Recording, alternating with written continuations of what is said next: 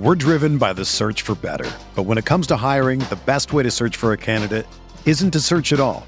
Don't search match with Indeed. Indeed is your matching and hiring platform with over 350 million global monthly visitors, according to Indeed data, and a matching engine that helps you find quality candidates fast. Ditch the busy work. Use Indeed for scheduling, screening, and messaging so you can connect with candidates faster. Leveraging over 140 million qualifications and preferences every day, Indeed's matching engine is constantly learning from your preferences, so the more you use Indeed, the better it gets.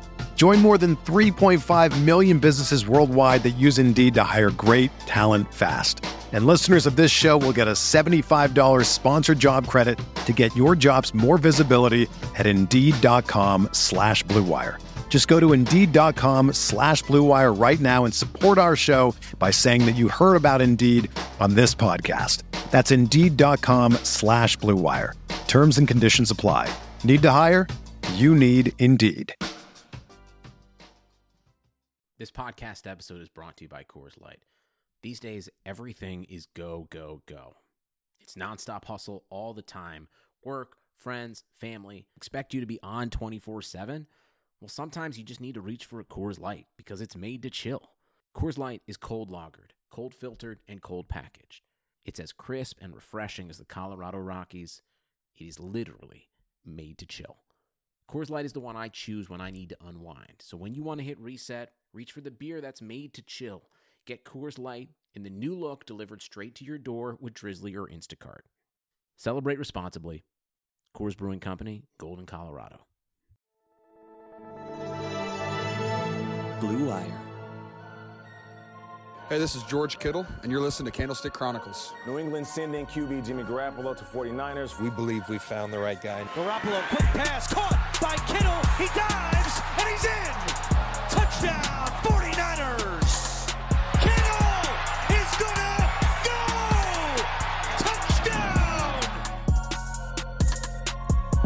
What's up, everybody? Welcome back to another episode of Candlestick Chronicles, the 49ers podcast on the Blue Wire Network. My name's Chris Biederman. I cover the 49ers for the Sacramento Bee.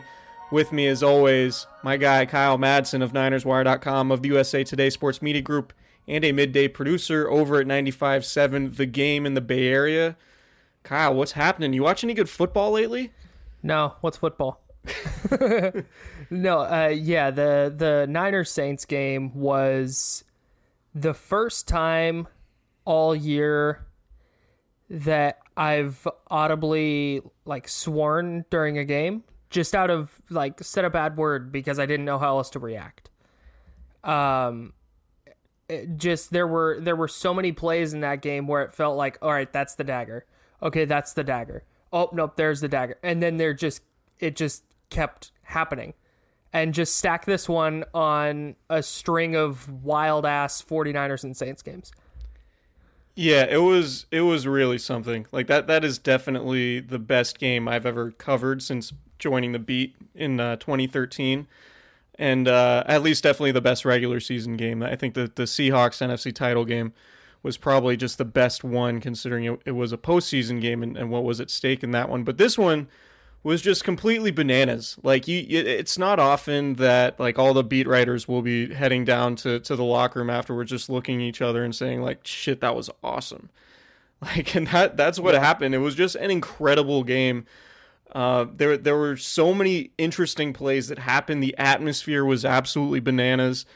J- Jimmy Garoppolo had the best game of his career. Drew Brees was was playing at, at a super high level after that Thanksgiving game where he didn't play all that well and and you could just tell like these two teams were super locked in, particularly on the offensive side. Defensively, obviously the game left a lot to be desired, but I also think it was one of those games where I'm not going to take too much away from the defensive performances just because of the circumstances and the way the offenses were playing. Like I, don't think the the appropriate reaction to the 49ers defense is to come out of that and be like, all right, the Niners defense is in trouble. I think anytime you go play Drew Brees on the road when there is that much at stake and, and the game is that important, um, I, I, think it, Drew Brees and, and the Saints and Sean Payton are just going to be really hard to defend. Uh, yep. and, and Michael Thomas, too, obviously. So it was just an incredible game. Uh, it, it was insanely loud in there. Uh, it would, I mean, I, it, it was one of those things where it's like, I don't, I, so much happened and there's so much to discuss. You're sort of at loss for words for where to start. Yeah. And I don't really know to, where to start. Like, where would you want to start? I think you have to start with Jimmy Garoppolo. Okay. The quarterback. That, that to me was. I know there's a ton of other storylines and a ton of other things to take away from this game, but the only lingering question for the 49ers going into this game was can they go on the road and win in a shootout? Can they have a game where their defense falters and Jimmy Garoppolo has to throw it to keep him in it? And they came out firing. He threw five times on the first series and then threw a six yard touchdown pass to Kendrick Bourne and never really let up. He didn't have the disastrous oh no throw. The interception he threw was a was a fine ball that bounced off of Emmanuel Sanders' hands. He didn't fumble. Uh, he was for the most part flawless in a game where he had to be flawless. And one mistake swings that game the other direction, and Garoppolo didn't make it. Yeah, and and I think it was just massive for Garoppolo to have this game in the regular season, right? Because mm-hmm. there's, you know, it, it would be a, a, asking a lot of him. You know, if the Niners were to come out and lay an egg and not play well and get blown out by double digits or whatever, and Garoppolo didn't play well, then you'd have to go into the postseason really wondering about this 49ers offense and how well it could travel when it had to play one of the other of the league's best defenses on the road. But now I think you have a ton of confidence in the 49ers and I think the 49ers have a ton of confidence in what they can do. And and not that they didn't have confidence beforehand but I think there's an entirely different level of confidence you have in your head as a player when you actually do go in and have a game like that in a hostile environment against a really good team. And Garoppolo completing 26 of 35 for 349 yards four touchdown passes like you mentioned that one interception. He was just really locked in from the jump and uh, and you saw it on that first drive. I think he completed all five of his passes, like you mentioned, and it, it was the the rhythm of of the offense was was not an issue at all. Uh, the Saints went down and scored right away, and the 49ers fired right back. I mean, the Saints scored the Saints scored touchdowns on their first four possessions, and then Josh Dubow of the Associated Press, friend of the podcast, tweets out uh, I need to go find the exact number. I think it was 44 and 0. Teams are 44 and 0 when they score yep. touchdowns on their first four possessions. And the 49ers still won because the 49ers scored touchdowns on four of their first five possessions and somehow managed to go into halftime with the one point lead despite allowing all those scores to the Saints.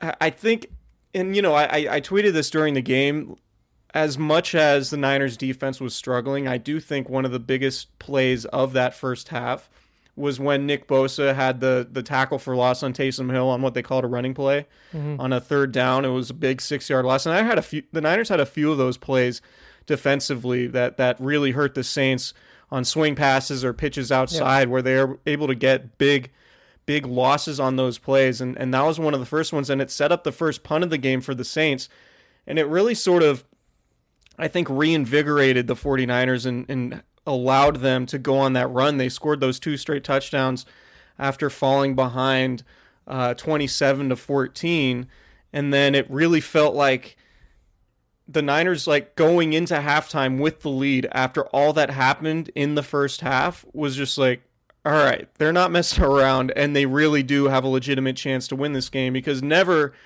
never ever would you think that any team going into New Orleans allowing touchdowns to the Saints on their first four possessions, you'd think you even have a shot. Like that is yeah. blowout city. That's that's a buzzsaw type situation.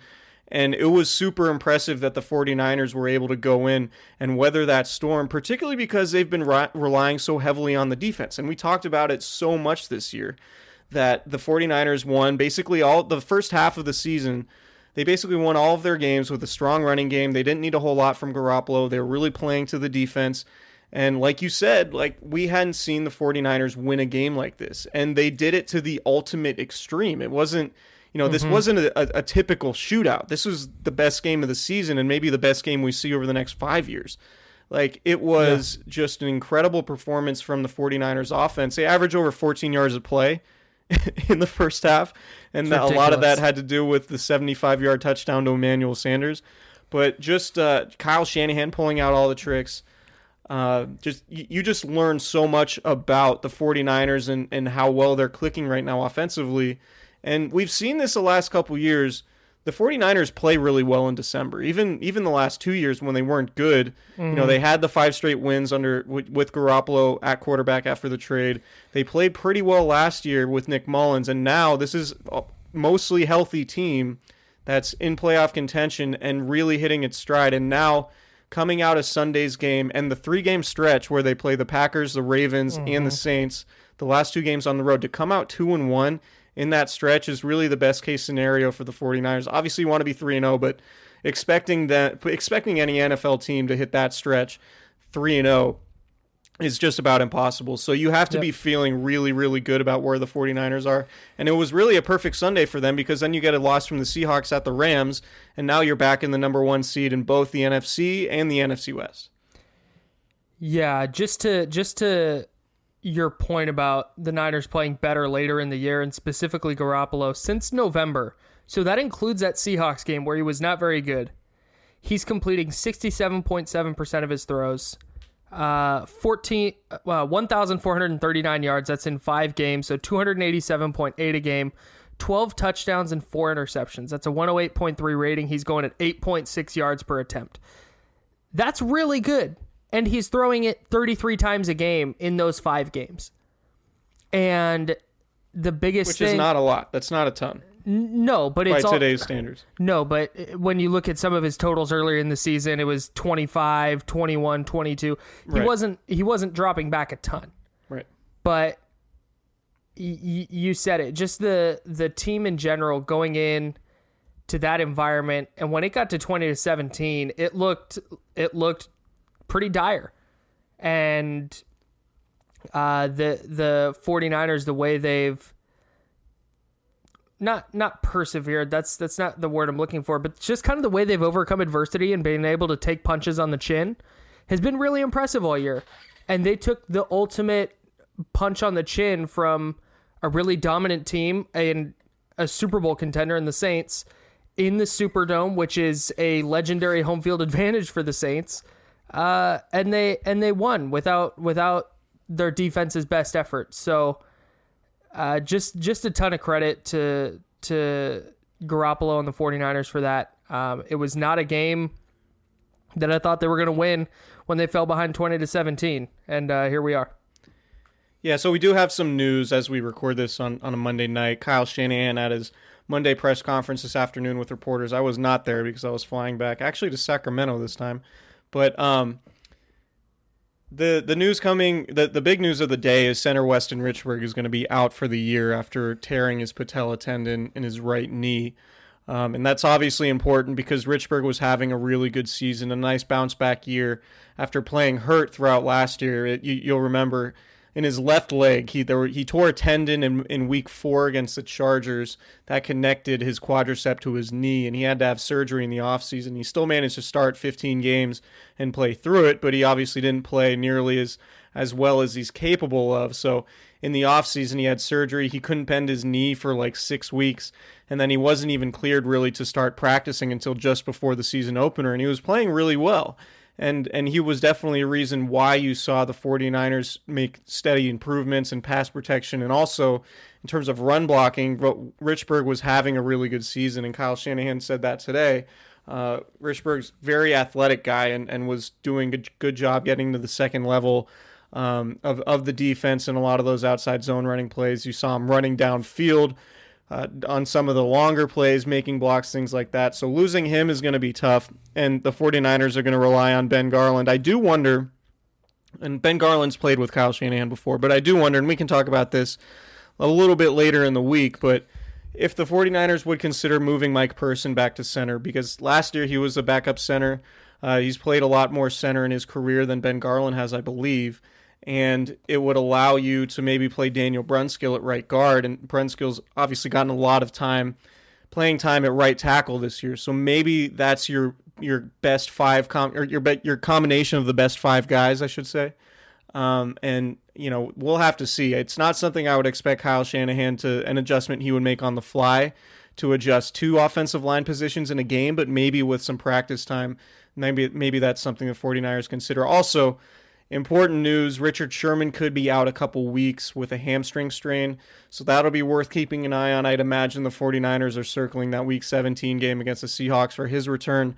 Um, but they are in a point now, even though seeding is really important and, and winning the division and getting a first round bye is important, being healthy for the playoffs, I think, is probably more important. So it wouldn't surprise me to see the 49ers be super cautious with him and also Dee Ford, who has a hamstring injury. And Kyle Shanahan said it's going to be about three weeks. So it might be that we don't see Ford until the postseason. So in terms of guys who might benefit the most from getting a first round bye, I think Ford would have to be up there because he's dealt with that knee issue throughout the entire season too. And and you know he said I asked him in Florida this week, you know what's what how is the knee feeling? Is did did the time off, the two weeks he took off before the Saints game because of a hamstring injury that he aggravated in New Orleans, did did that help his knee at all? And he said the the knee is what it is, which indicates like it sounds like Ford is probably going to need surgery after the season to repair that. So the knee's not going to be good until he can get it repaired.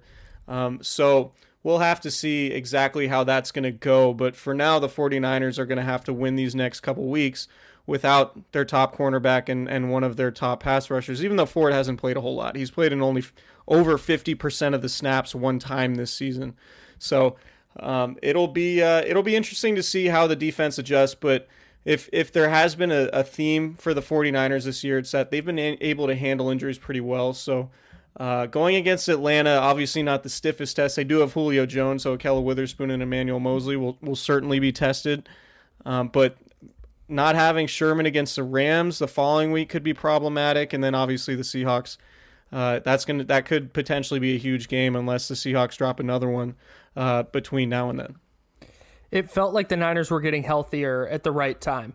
You, they were yeah. getting Juszczyk back and McGlinchey back and Staley back, and they got Sherman back into the fold, and and or, or not not Sherman. Uh, they got Breida back into the fold, yep. and now Sherman's hurt, and Dee Ford's hurt again, and and and Weston Richburg goes out, and all of a sudden.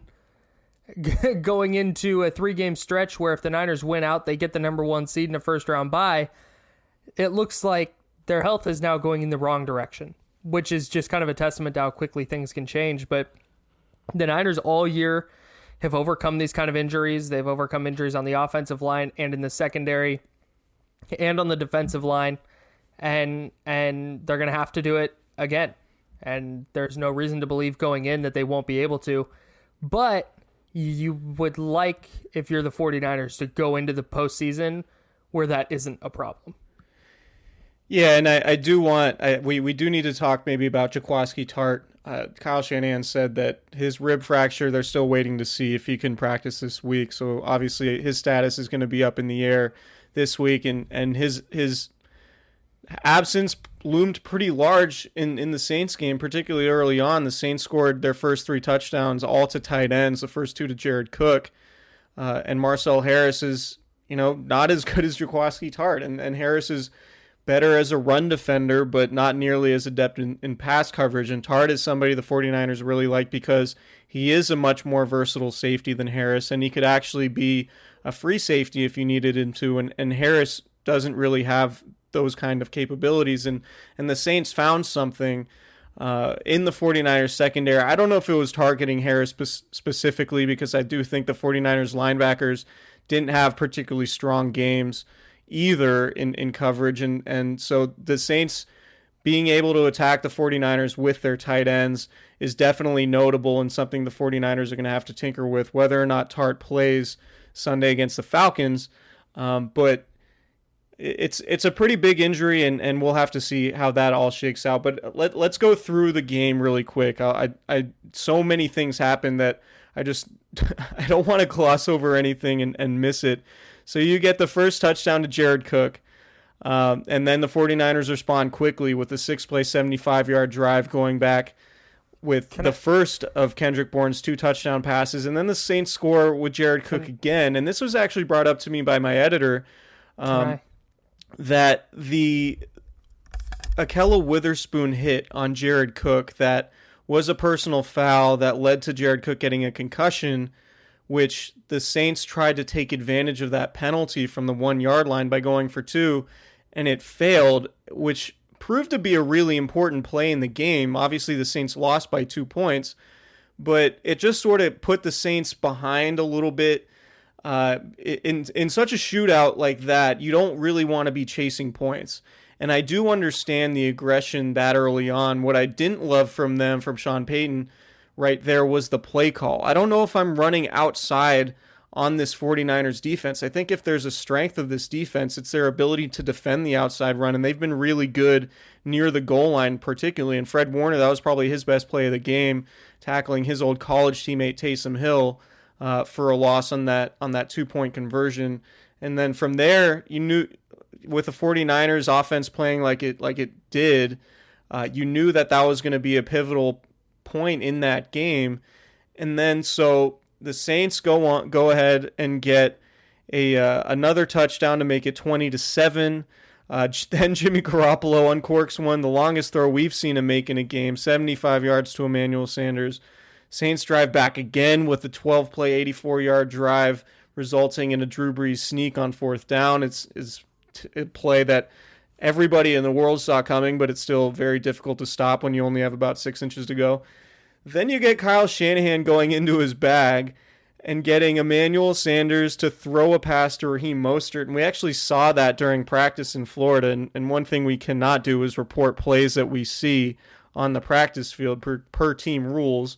And so it was not surprising to see that play come out. What was surprising was the next drive when Kyle Shanahan digs in again to his bag and goes with a read option on a run from to fullback Kyle Juszczyk that that would, led to a big gain from from Raheem Mostert to get the 49ers in range. I think that was a third and one play or third and short if memory serves. And uh, and and it just sort of spoke to like the importance that Shanahan put on this game. What Kyle Shanahan and every football coach does this, but oh, it's one week at a time. We're we're not treating this like it's it's any more important than uh, any other game. But the reality was, Kyle Shanahan knew the importance of winning this game, not only for you know playoff standings in the in the NFC, uh, you know trying to get get the tiebreaker over the Saints. Uh, it, I think just for mora- morale, like going in, winning that game, what that does for a club's confidence. Shanahan digging into his playbook and getting really creative with this was just so much fun to watch, and uh, and it proved massive. And I think it sort of loosened things up for the rest of the game because when you're a defense and you see so many different things happening before the snap and you know guys running in motion, faking jet sweeps or doing those orbit motions or you know now you have to consider that a receiver is going to throw a pass or a fullback is going to run as a read option. It's just a lot to think about and now the 49ers are putting even more stuff on tape that teams have to consider going forward and it wouldn't surprise me at all if we see a bunch of new wrinkles that the 49ers have in the postseason. Yep. That's what happened. yep. So, okay, let's talk about the biggest play of the game, though, which we, we haven't even said George Kittle's name yet. Um, I don't know, man. Like I was I was very much ready to hit publish on my grade story and with the 49ers losing after giving up the, the go ahead touchdown inside the final minute. I did Uh, too. really a rough drive from the defense because you know Rich Richard Sherman exits. They go right to his side of the field with a, a long pass to Ted Ginn. There was a pass interference penalty on Emmanuel Moseley that was super questionable because it looked like the pass wasn't uh, wasn't catchable. But uh, so that happened. And that was too. on a third down. Yeah, that was on a third down. And then uh, you have Ahkello Witherspoon drop an interception, which makes you think, okay, the 49 we're gonna we're gonna come out of this game with the Saints winning, doing Saints things in the Superdome, coming back to win in the fourth quarter, and we're gonna be In- talking about this Ahkello Witherspoon dropped interception and what it did to to cost the 49ers home field in the playoffs or whatever. And uh and then the Saints go score and In, in, I mean, in, what was your level of confidence right there? in, that Witherspoon's in Witherspoon's defense? It wasn't like he saw it coming. Michael Thomas, the receiver, fell down, and then the ball just kind of hit him in the hands. Yeah. Like it's a ball he probably should have caught, but it's hard to like blame him for it. Right. Um, I'm with you though all the way. That had all the makings of just like, of course, this is what happens in the Superdome. Right. Like, why why would this not happen? The, the Niners didn't shut Michael Thomas down, but all game they hadn't heard you hadn't heard really a big play from him, and then in the biggest moment of the game, uh, Brees finds him. It, it would just it just had all the makings of one of those losses where um, we talk about it afterwards, and it's like, well, silver lining, they hung in there, and you know, if this play goes this way or that way, they come out with a win. And under reported thing is how stressful it is as a person writing about the game in a scenario like that because because I had I I was the same as you. After the touchdown figured 53 seconds that pass rush is going to pin their ears back. It's going to be really tough to get down the field. Um I had everything ready with the 46-45 heartbreaking loss da da da da. And then the Kittle play happens and it's like oh man, I gotta go change everything now. But then you have Robbie Gould, who's been kind of unreliable this year. You're not sure if he's gonna drill the field goal or not. So, man, that's a thing nobody talks about, and we need to talk more about how hard our lives are. And the the kick could have been blocked. It was close. There were there were two dudes that like got past the blockers and and could have blocked it. I saw the replay of it, and the snap wasn't particularly good either. no, it was high. Um, yeah, it was a little bit high, but, but we got to talk about the Kittle play We do. because um, no matter what happens this season, like if the 49ers win the Super Bowl, the play we think about during the regular season that really catapulted things is going to be that Kittle play.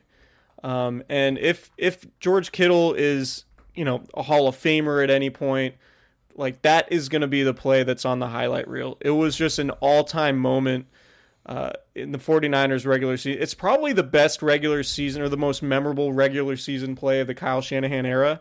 And it Yeah. might not even be that close It's at this not. point. I Re- promise. recency bias aside, just like Kittle, and it's very like no one's really surprised. Like we we see Kittle do this almost on a weekly basis.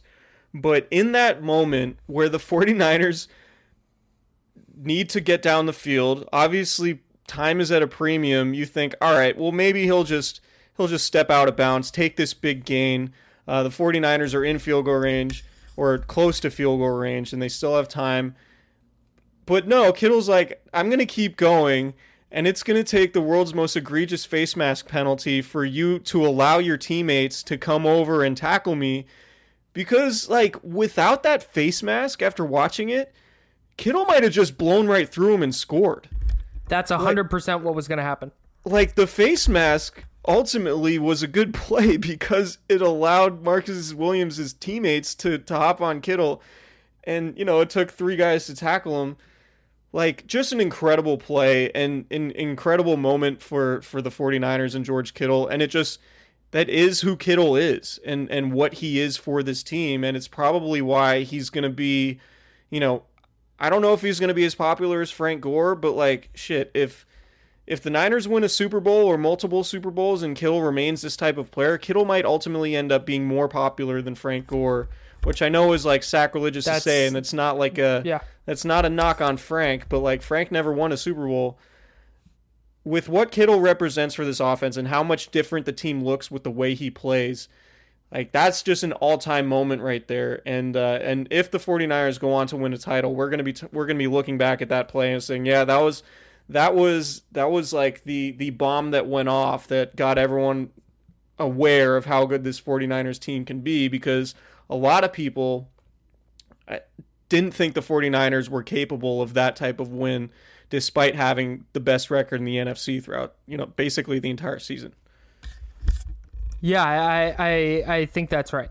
They they go as George Kittle goes, and it's not a coincidence that they struggled a little bit with him out. And I think they're still a good team if if Kittle's not in there, but it starts to make you think about a what he would be if he was 100% because he's not right now. And B how different is that Seahawks game at Levi Stadium, which now looms very large as the season winds down here? How different does that game go if Kittle's in? And he's just that type of player. And what Kyle Shanahan said about when your best player has that mindset, it changes everything. There's not a better encapsulation of what George Kittle means to the 49ers than that exact play. Well said. Uh, with that, let's take a quick break.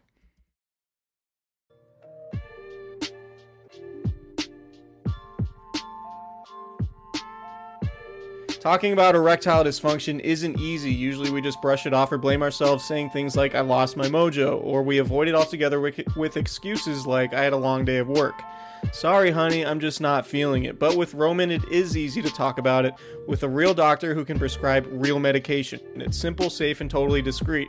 With Roman, you can get a free online evaluation and ongoing care for ED all from the comfort and privacy of your home. The doctor will work with you to find the best treatment plan. If medication is appropriate, Roman will ship it to you with free two day shipping. The whole process is straightforward, simple, and discreet. Getting started is simple. Just go to getroman.com slash bluewire and complete an online visit. Erectile dysfunction used to be tough to tackle, but now there's Roman. Complete an online visit today to connect with a doctor and take care of it. Just go to getroman.com slash bluewire to get a free online visit and free two-day shipping. That's getroman.com slash bluewire for a free visit to get started. getroman.com slash bluewire.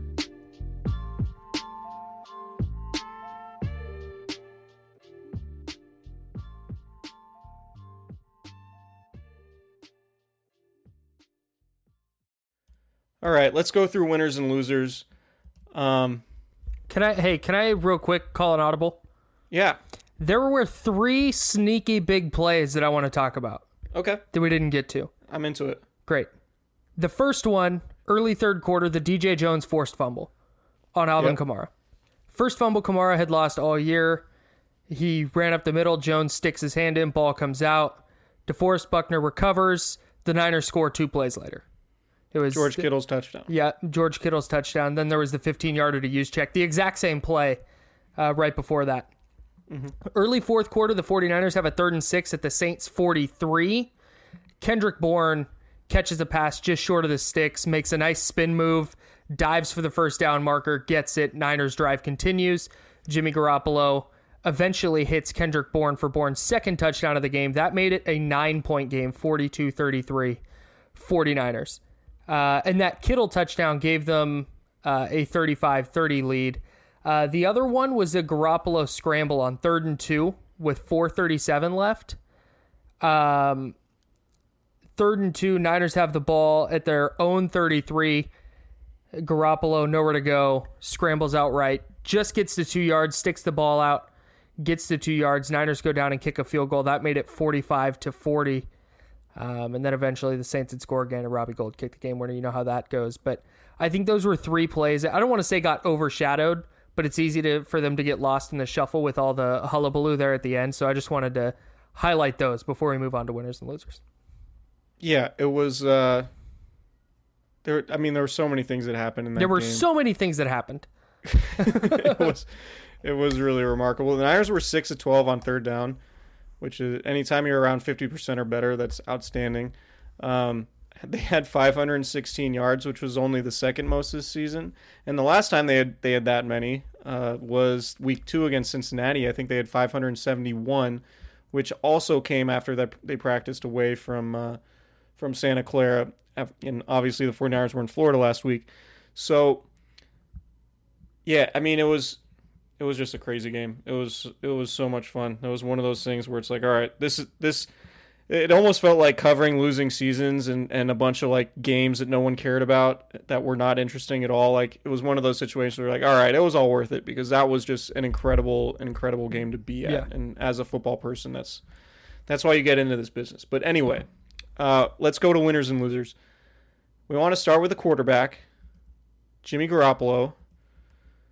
Uh, let's go back through it. 26 of 35. That's 74.3%. 349 yards. So almost 10 yards per attempt. That's good. Uh, he was sacked three times, four touchdown passes. He has he had the interception. Could have been a better ball. It wasn't it wasn't a horrible pass. Probably a little bit too much velo on it. Maybe it could have been a little. Uh, it, it led Emmanuel Sanders too much. It should have been caught. It should have been caught. Sanders will tell you that he probably should have caught it. Um, but it wasn't one of those plays where Jimmy Garoppolo just threw it right to a defender like he has kind of a, a habit of, of doing. And it also broke Garoppolo's longest interception list streak of the year. He had he hadn't thrown a pick in, the, in his previous two games, which he hadn't done all season. Um, so anyway, really strong performance. I mean, really just you come out of it being like, all right, Garoppolo, I don't want to say he outdueled Drew Brees, but he played good enough to allow the 49ers to beat Drew Brees. And when you got an all-time Drew Brees performance. I think 4 weeks ago if you said the Saints are going to do and then you just read the Saints box score, I think you would have thought there was no chance the 49ers were even close to in the game because it would have required Garoppolo to do what he did. And I'm not sure many people thought he could do that. And then he went and did it. And that's I mean it's it's you like I've talked about this before. I work in sports talk radio. One of my jobs is to answer the phones. And so I hear every take. All of them. And surprisingly, there are some not so good ones. and a lot of people, no matter what happened in a 49er game, they would call in. It was a lot of the same people calling in and saying, I just don't know about Garoppolo. I just don't know about Garoppolo. What happens when that defense can't carry him? What happens when the run game can't carry him? And we saw it yesterday. I mean, there's there's no more to me. There's no more games. There's no more style of game that I don't think the 49ers can win. Right. Uh, there's Yeah. there's no team I don't think they can beat, and that's partly because of of the elevated play of Garoppolo over the last two months.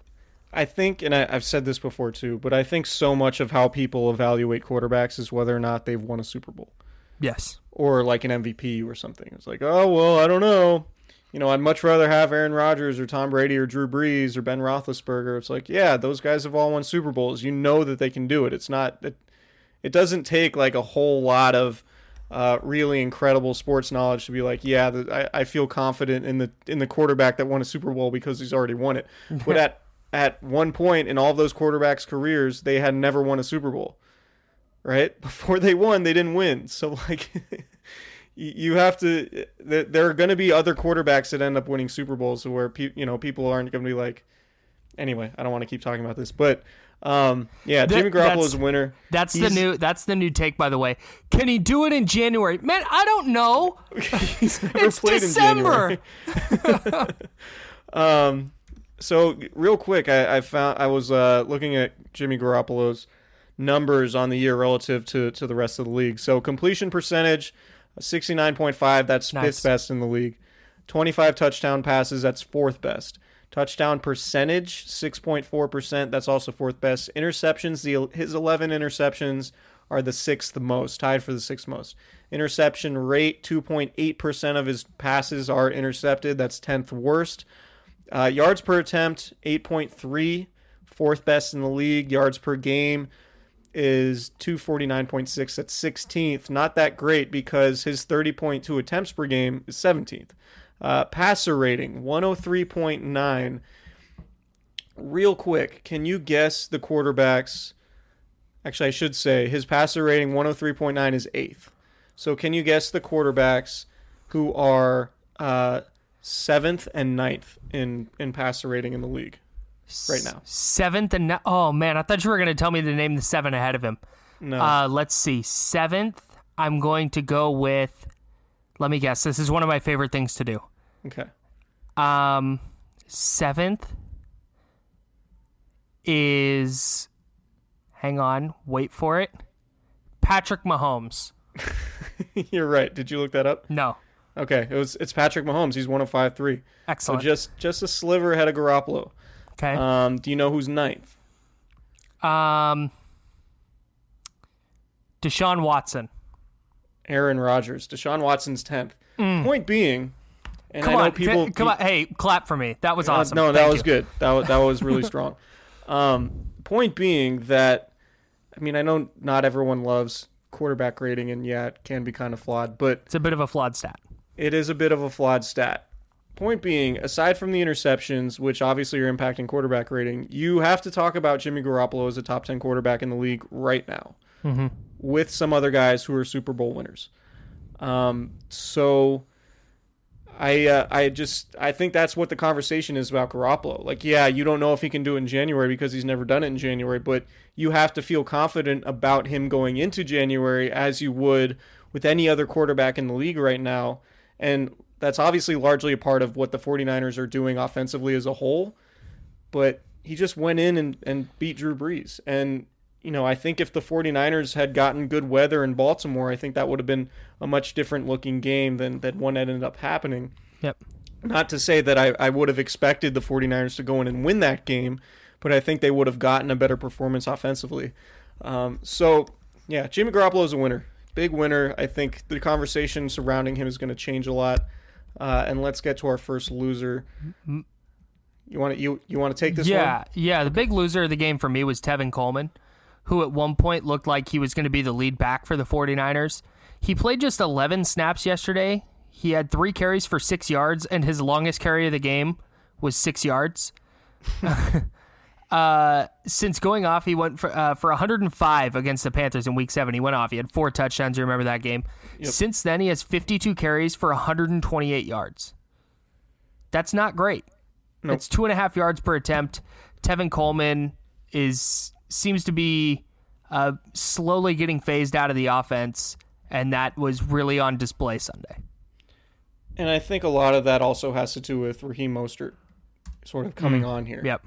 And it started, let's go back, just pulling up the numbers. Raheem Mostert's last three games, uh, 35 carries, 268 yard, 260 yards. That's seven, over 7.4 yards per attempt. That's good. Uh, three touchdowns, and he has five catches for 70 yards and a touchdown. So uh, four touchdowns in the last three games for Raheem Mostert. He had his first multiple touchdown performance of his career in New Orleans. I don't think he's the most versatile runner. Like you, you see him have success on a lot of the same kind of runs, but he's turning into a pretty valuable weapon for the 49ers. And, and one thing, too, just watching the offense play now, particularly with Mostert on the field, and you can also say this about Matt Breida, man, the 49ers have a ton of speed on offense. They're offense. very fast. They're very fast. Manuel Sanders is fast. Deebo Samuel's very fast. Breida, Mostert, George Kittle's one of the fastest tight ends in the league. There's just a lot of team speed, and, and obviously Kyle Juszczyk is probably the fastest fullback in the league. I mean, it, the 49ers are hard to defend, and they stretch you horizontally, and, and I think with what the 49ers are doing right now with Mostert speaks to that. And I also, you know, I also think that that's a reason why Tevin Coleman isn't all that effective because – I mean, he might not be playing well, but it's there. There also haven't been many opportunities lately because the 49ers are riding the hot hand with Mostert. And that's why Raheem Mostert is a winner from yesterday. uh, yeah. But but to they, they no those two go hand in hand though because I, I mean you're right if Mostert isn't as effective as he is I, I think Tevin Coleman definitely sees more snaps but uh, there were there were opportunities for him in that game and he just he he was unable to take advantage of it. And three carries for six yards is just kind of a, a low point, like I said, for a guy who looked like he was going to be the team's leading rusher. Yeah, so let's go to the next winner. Uh, we don't need to do Mostert because we already we, we sort of yeah. explained the the, yeah. the reasoning there. Uh, George Kittle, winner, big time, all time play.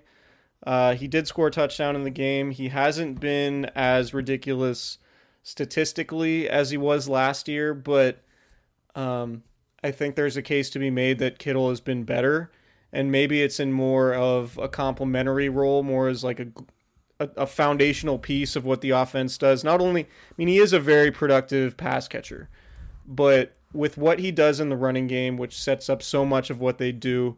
He's also a valuable player in pass protection, which probably isn't the most ideal use of him, but I do think like if Kittle, say you have Kittle against the Seahawks, Jadeveon Clowney probably doesn't have quite the same game because Kittle mm-hmm. could help out in pass protection against Clowney. Right. Um, and maybe you know whether it's chipping him or maybe it's just keeping him in pass pro uh, in in other situations. I think that does make a big difference. So, I mean, obviously Kittle making the play of the game, you, you just can't you, you can't overstate the importance of what that play meant, not only just for the result of the game, because obviously it accounted for what 40, uh, 54 yards or whatever with the uh, with, with with the catch and run and then the penalty at the end of it because they simply couldn't get him down. Mm-hmm. Like I th- how how amazing would it have been because we were really close to seeing it if Kittle had just scored there. Like if It- it Kittle just dragged the dude, pushed him off of him to the ground and just scored a touchdown. Like we're already seeing that replay everywhere. Al Yeah. Michaels on the Sunday night game last night called it the play of the year, and and even Collinsworth was like, "Man, you can't stop talking about that, huh?" it, it's it was it was a remarkable play. If he goes down and scores there, I think we not only see continual replays of it. It's number one on top plays. It gets nominated for an ESPY or whatever. Um, I also think we get the talking head sports talk show graphic that's like George Kittle, best TE ever. I, I think that's the narrative today. And that's not shade at Kittle. He just hasn't done enough yet to get there, and maybe he does. Um, that, that's not the discussion. But it would have been the discussion had he scored a touchdown there. Yeah. George Kittle, big winner from the week. Uh, loser, Marcel Harris, like we mentioned, didn't have a great game. No one on the 49ers defense really did. Um, I don't know that Harris is necessarily a liability going forward. I just don't know. Like, if there's a chink in the armor in the 49ers pass defense, if Jaquiski Tartt's not in there, I would expect teams to target Harris and try isolating him and and figuring ways to get their top targets in wherever his area is on the field because he can be over aggressive. He bid on play action, uh, allowing that touchdown to Hill. I, I think it was the third touchdown of the game for New Orleans there. Um, you you want you want your starters in. this is this isn't great analysis. You want your starters to play more than your your second year players who were drafted in the sixth round largely because they were you know good special teams players in college who might be able to develop into something. You you don't draft Marcel Harris to be your starting strong safety, um, and that's not a knock. It's just the reality of it. So, you know, you want Jaquiski Tartt to be healthy because Tartt is clearly a better player, and uh, and so yeah, Harris not a great performance, and the 49ers will have to to tinker with things and get improvement out of that part of the defense if if Tar- if Harris is going to be out there while Tartt deals with this rib fracture. It's it started with the missed tackle on the on the Jared Cook touchdown, where if Marcel Harris wraps him up, it doesn't go for a touchdown. The Saints probably still score there. Like I'm not saying the touchdown was Harris's fault, but he went in for a hit and just kind of bounced off of of Cook and then just snowballed. I think he missed a missed a tackle on a on a big run on the next series, and, and like you said, it just seemed like he was half a step late to everything because he was half a second late diagnosing what the Saints were doing offensively, and and that's going to happen for a guy who hasn't played a lot against uh, one of the best three offenses in the league. So, uh, it, like I'm I'm with you. I don't think he's a liability going forward, but he definitely didn't didn't earn a W uh, for Sunday. I'm going back through it. I think this was the Niners' second game of the year on fake turf. Yeah, Okay. all of their other games have been on grass. So, and the reason why I bring that up is Please. because you play in Baltimore in a rainy surface. Obviously, that's going to slow the track down a little bit, but you're also playing in longer spikes, which you can't run as fast in. And I do wonder if there was some sort of adjustment that you know when you can cut so much faster it's just a faster game uh, when there are no elements at play and, and you're playing on a fast track inside in a dome and it's also probably not surprising that the 49ers other huge offensive performance that week two game in cincinnati was the only other time they played on turf when they had 571 yards so um, we'll see i mean if, if the niners get home field they probably won't have to deal with that and that that's one of the aspects of the game that's so important. You'd much rather play the Saints on your home field than you than you would in the Superdome, and, and maybe that's a reason why. And maybe that's something that Marcel Harris and, and everyone else on defense sort of struggled to to adjust to Yeah. as that game went on. Um, where are we at? Winner Kyle Shanahan. Yeah, he Shanahan was terrific yesterday. Just you you mentioned it earlier in the pod, but he went so far into his playbook or into his bag as the youths say. Uh the the 49ers just did everything that that they wanted on offense and they executed it well. Credit to the players always, but Shanahan didn't miss a lot yesterday. He had a he had a couple of mistakes here and there. Um, the the sack of Garoppolo on the second to last drive where they went play action, and and the Saints just kind of brought like eight on a blitz and and Garoppolo got sacked. You know that that wasn't awesome, but it's it's forgivable for sure. Um, I, I just thought he did everything right yesterday, and I think the team kind of took on his demeanor down the stretch. And when you have a head coach that's going to stay even keeled and stay aggressive and put the game into his players' hands, into his best players' hands, I, think that uh, that spills over onto the field, and I think you saw it in those final 53 seconds. Yeah, and also I I wanted to look up the first half stats earlier because they were so ridiculous. I mentioned it being a buzzsaw game. Like we've seen these last few years as the 49ers have been bad and even when they were good, like they they had some of these buzzsaw type losses.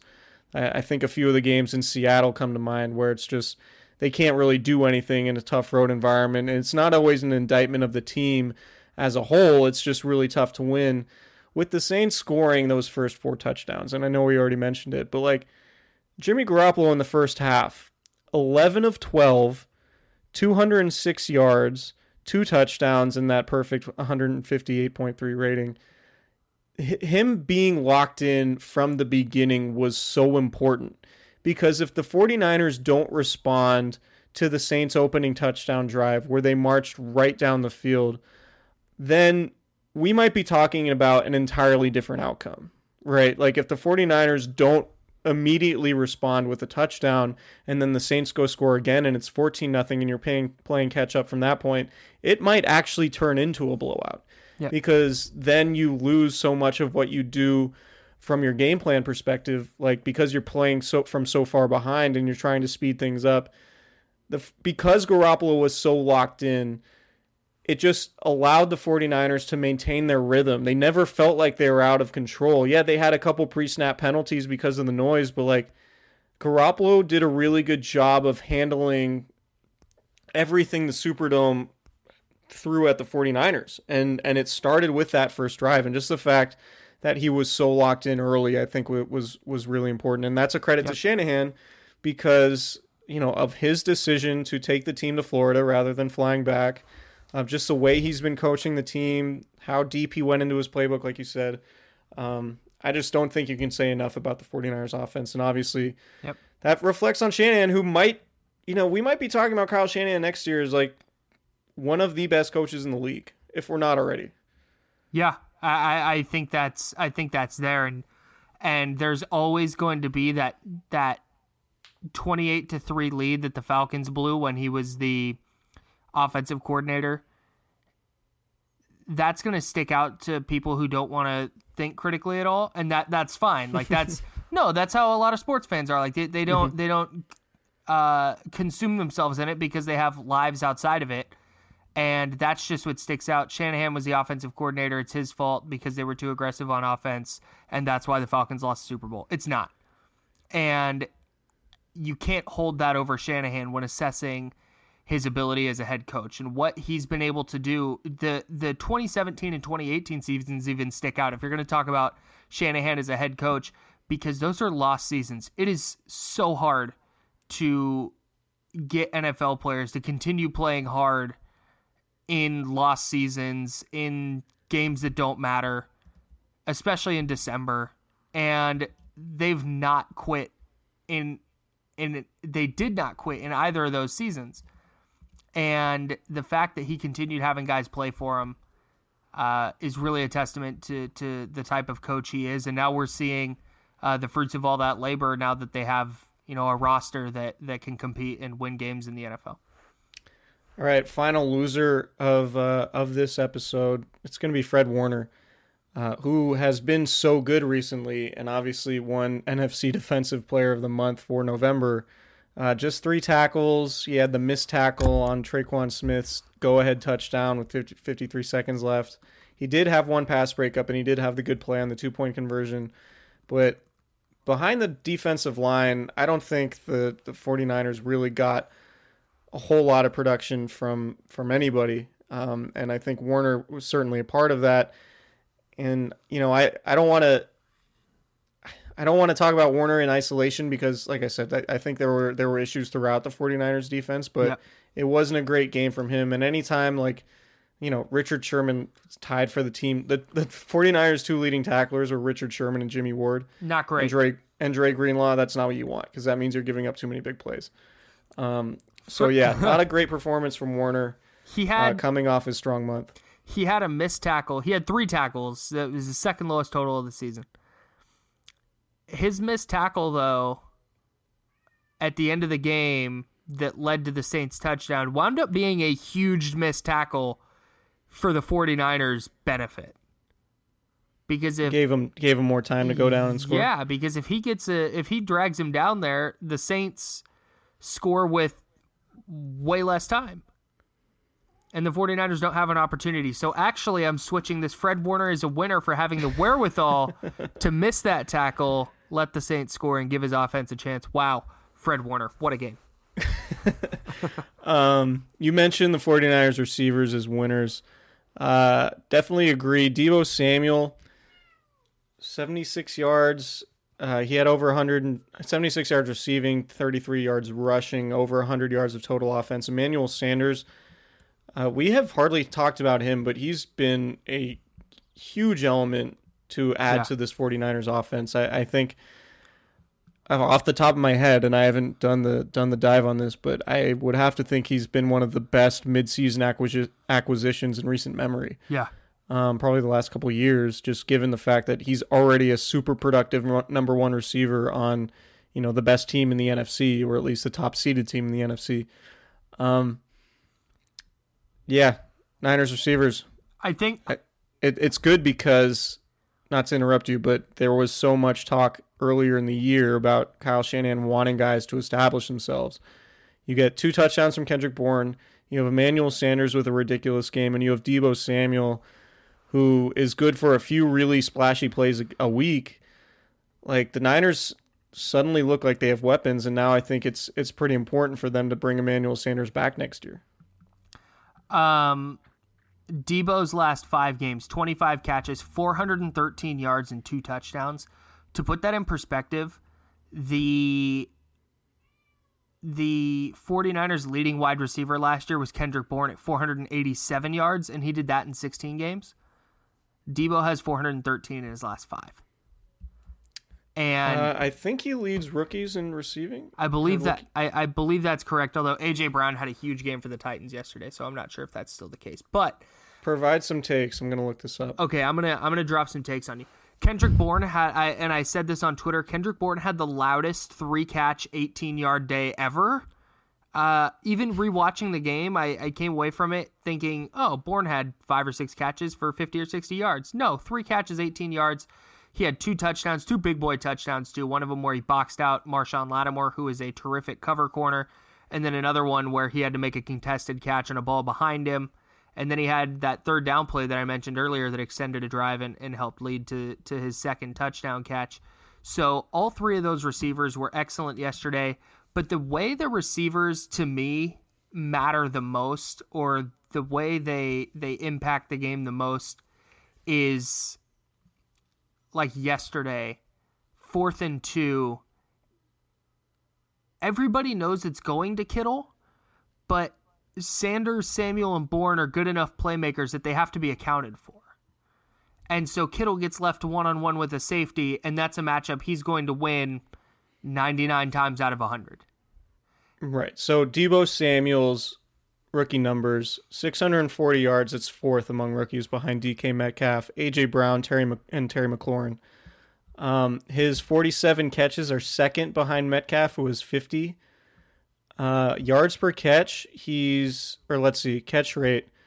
Um, he was at 70% and AJ Brown was at 63%.